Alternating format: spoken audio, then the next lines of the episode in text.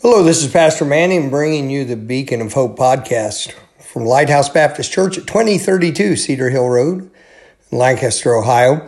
This particular podcast will be a sort of parenthesis in the series that we've been doing entitled Side Notes, Thoughts from a Pastor's Study. Today is not one of those side notes, but rather was observation made actually on my drive into church on Sunday morning. I'm recording this late in the evening after a full day in church. We had, of course, our Sunday school, a blessed time there, teaching on how to approach the Word of God. And then the Sunday morning message, and God blessed that message as we spoke on the message of be a visible Christian, not a show. Let your light be visible, not a show. And God blessed with that. And a man who's attended our church for a while walked the aisle and accepted Christ as a Savior. That was a blessing this morning. Then this evening, I spoke on Jesus' hometown. And that was a profitable message.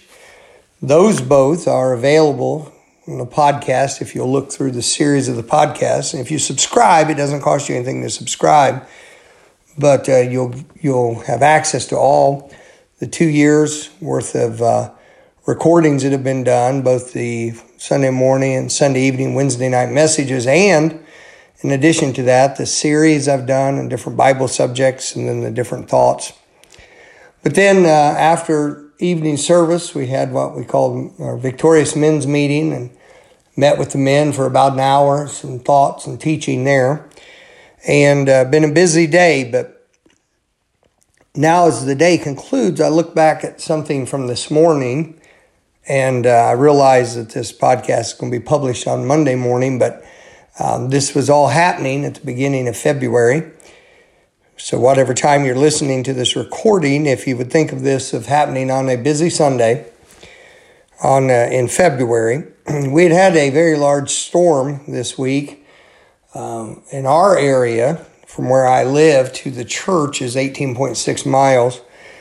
And in our area, we had a lot of ice. We had the hard, clear ice at first from the freezing rain, and then we had the granular pellets that compact.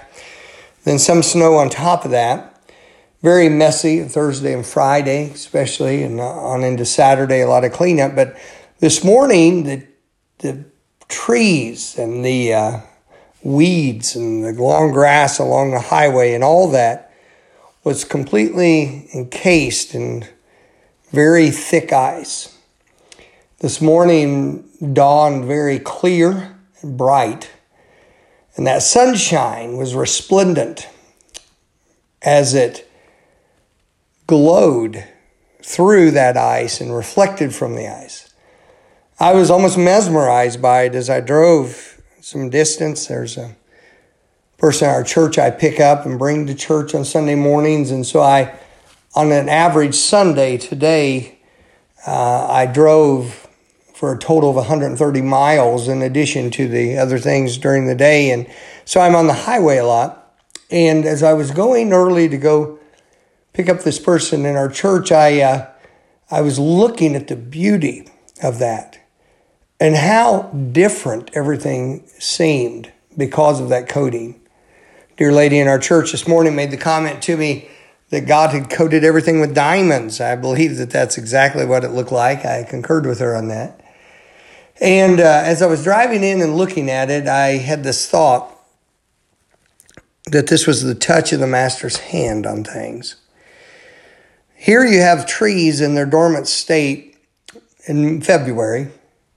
The leaves are gone, except for the evergreens, of course, which remain the same looking, but all the hardwood trees, which is the majority of the trees along the way I drive, their leaves were all gone, and as you would look at them, as it had been previous weeks when it was rainy, somewhat overcast, relatively warm, they just looked almost dead.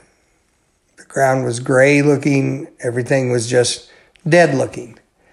And the storm comes, and it leaves behind this coating on everything.